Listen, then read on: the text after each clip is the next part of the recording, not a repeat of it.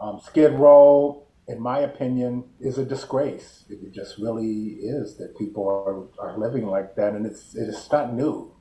911, what's your emergency? America's healthcare system is broken, and people are dying. Welcome to Code WACK, where we shine a light on America's callous healthcare system, how it hurts us, and what we can do about it. I'm your host, Brenda Gazzar.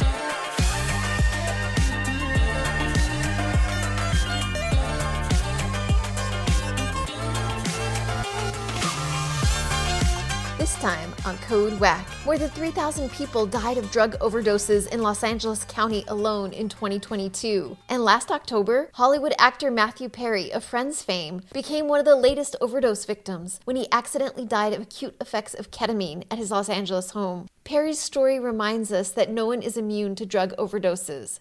But who is most vulnerable in LA County and what can be done about it? To find out, we spoke to Nyabingi Kuti, director of the LA Harm Reduction Network, which aims to expand and enhance access to substance use disorder treatment for LA County and especially Skid Row. This is the first episode in a two part series. Welcome to Code WACK, Nyabingi. Greetings, Brenda and audience. So, you're the director of the LA Harm Reduction Network. When was it established and what is its mission?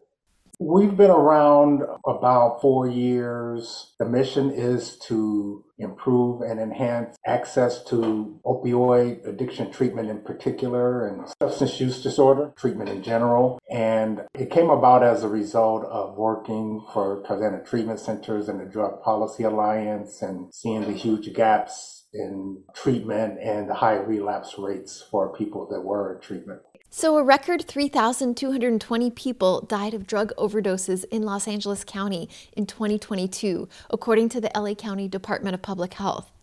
That's at least eight people per day, fueled primarily by fentanyl and methamphetamine, according to LAist.com. What are your thoughts on this, and who is most vulnerable?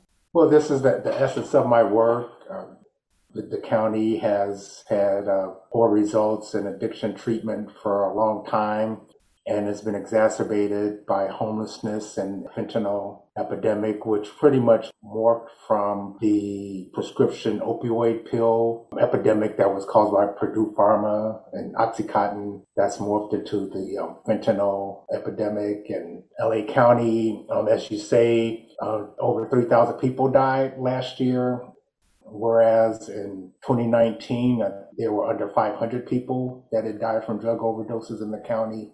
So yeah, we're facing a, a serious problem, and, and and it's rising drastically year by year. So we're expecting this um, 2023 to have even worse results.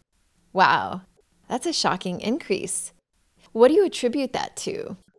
To Purdue Pharma with the OxyContin. That's where it started 20 some odd years ago. Purdue Pharma, owned by the Sackler family, was a manufacturer of highly addictive pain medicines, including fentanyl and oxycodone.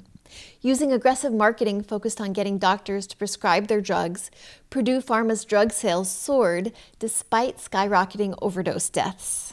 And the government's corruption and re- relationship with the pharmaceutical industry that allowed it to happen, and the, the lack of will of government to really get in and do some things that are going to change the outcomes. Right. Like in the last few years, is there anything else that fueled this increase? Homelessness, it's like a perfect storm, you know, poverty, homelessness, mental illness, even a person's physical health um, because uh, you know these opioids are painkillers, and a lot of people have gotten addicted on fentanyl as a result of using painkillers, um, prescription painkillers. Even though um, OxyContin has been, um, I, I, would say, it's not used as much as it used to. It's still around, but I guess there's been so many restrictions on it that it's kind of not problem anymore. It's morphed into the fentanyl um, and, and, street heroin. First, it went from the prescription pill epidemic, Oxycontin, to street heroin. And then now it's not even heroin anymore. Fentanyl is an opioid,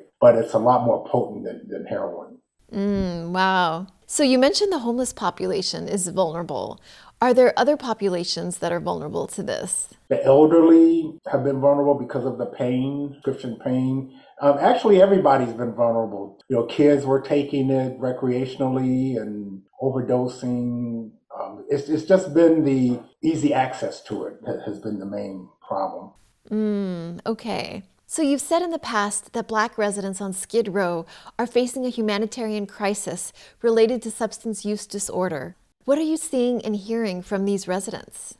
Well, what I'm hearing is a lack of residential beds there and um, the issue of quality of treatment that I mentioned. Many people that have died from overdoses have been in treatment multiple times. You know, if you listen to people like Perry and other celebrities that have overdosed and died, they've been in treatment before and sometimes over 10 times. Yes, you're referring to Matthew Perry of the sitcom Friends. His recent death was so tragic. So that makes you wonder well, why isn't treatment working? Why are people reluctant to go to treatment? And it's also a mental health component. You know, there's a very close relationship, if not the, the same substance use disorder. Addiction is a mental health disorder. But some people have even more um, mental health issues than just addiction you know, bipolar disorder or schizophrenia, and the methamphetamines are being mixed with fentanyl, and it's just, like I said, just a perfect storm of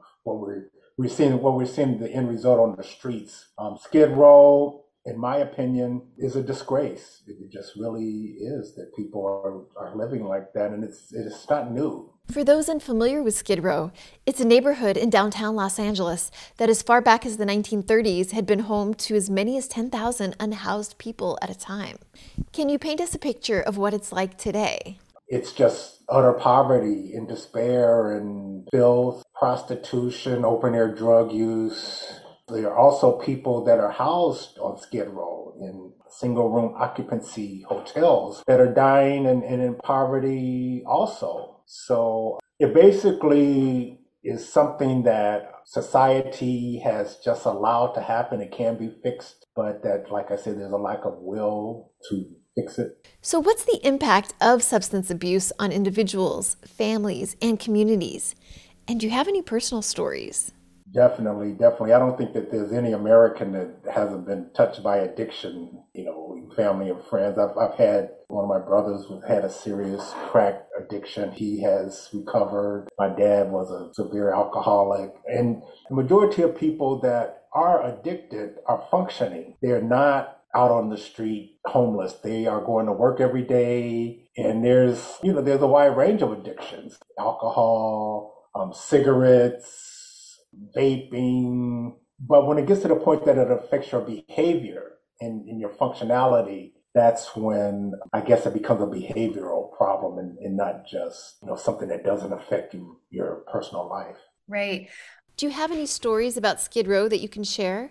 Tell us about what's being done to make things better and the people who are behind these efforts. When I was working for Tarzana Treatment Centers, I held two resource fairs in um, St. Julian Park on Skid Row. And um, there was a guy there that helped me to facilitate those events named Wendell Blassingame. And he spent years posting at, at this park, helping people with their homeless um, situations. And um, we would just basically call him the mayor of Skid Row and recently he's he's taken very ill, and I I've been visiting him. He had his leg amputated, and he's pretty much bedridden. So that that's been heavy on my heart. He's somebody that has dedicated their life to helping people on Skid Row in, in that condition, and he's he really is not getting that much support from the community. I've reached out to people that he knows, elected officials that he's worked with. He has, he has all these proclamations, and um, the elected officials know who he is. I've made them aware of his condition, and pretty much they haven't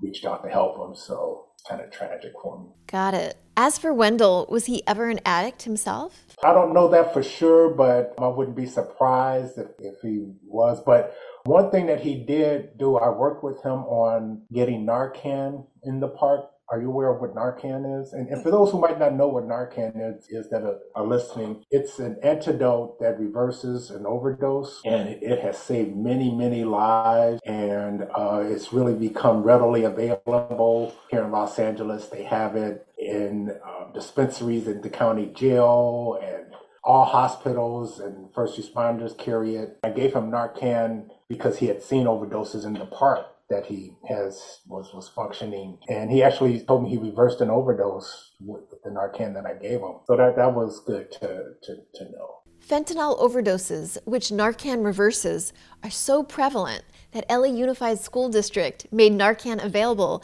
at each of its K 12 schools.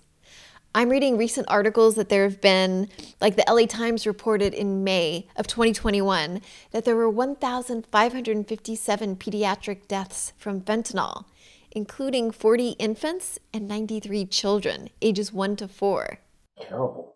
What do you want to say about this affecting not only families, but children? It's terrible. It, should, it shouldn't be happening. It shouldn't be happening. It's prenatal. Women suffering from addiction should. Uh, be a, a, top priority for treatment. And I've worked with women that were in treatment that were pregnant, and um, they have extra behavioral issues. Theirs are compounded by the pregnancy, their behavioral issues. And it seems that sometimes children get a hold of their parents' pills and swallow them and can die as well.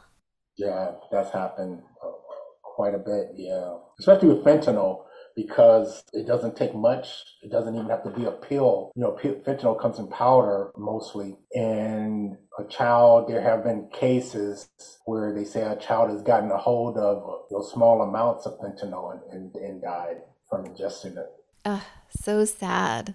Thank you, Nyabingi Kuti. Stay tuned next time when we dive into possible solutions to the widening U.S. drug epidemic with Nyabingi Kuti. Do you have a personal story you'd like to share about our WACK healthcare system? Contact us through our website at heal-ca.org. And don't forget to subscribe to Code WACK wherever you find your podcasts. You can also find us on progressivevoices.com and on Nurse Talk Media. Code WACK's powered by Heal California, uplifting the voices of those fighting for healthcare reform around the country. I'm Brenda Gazzar.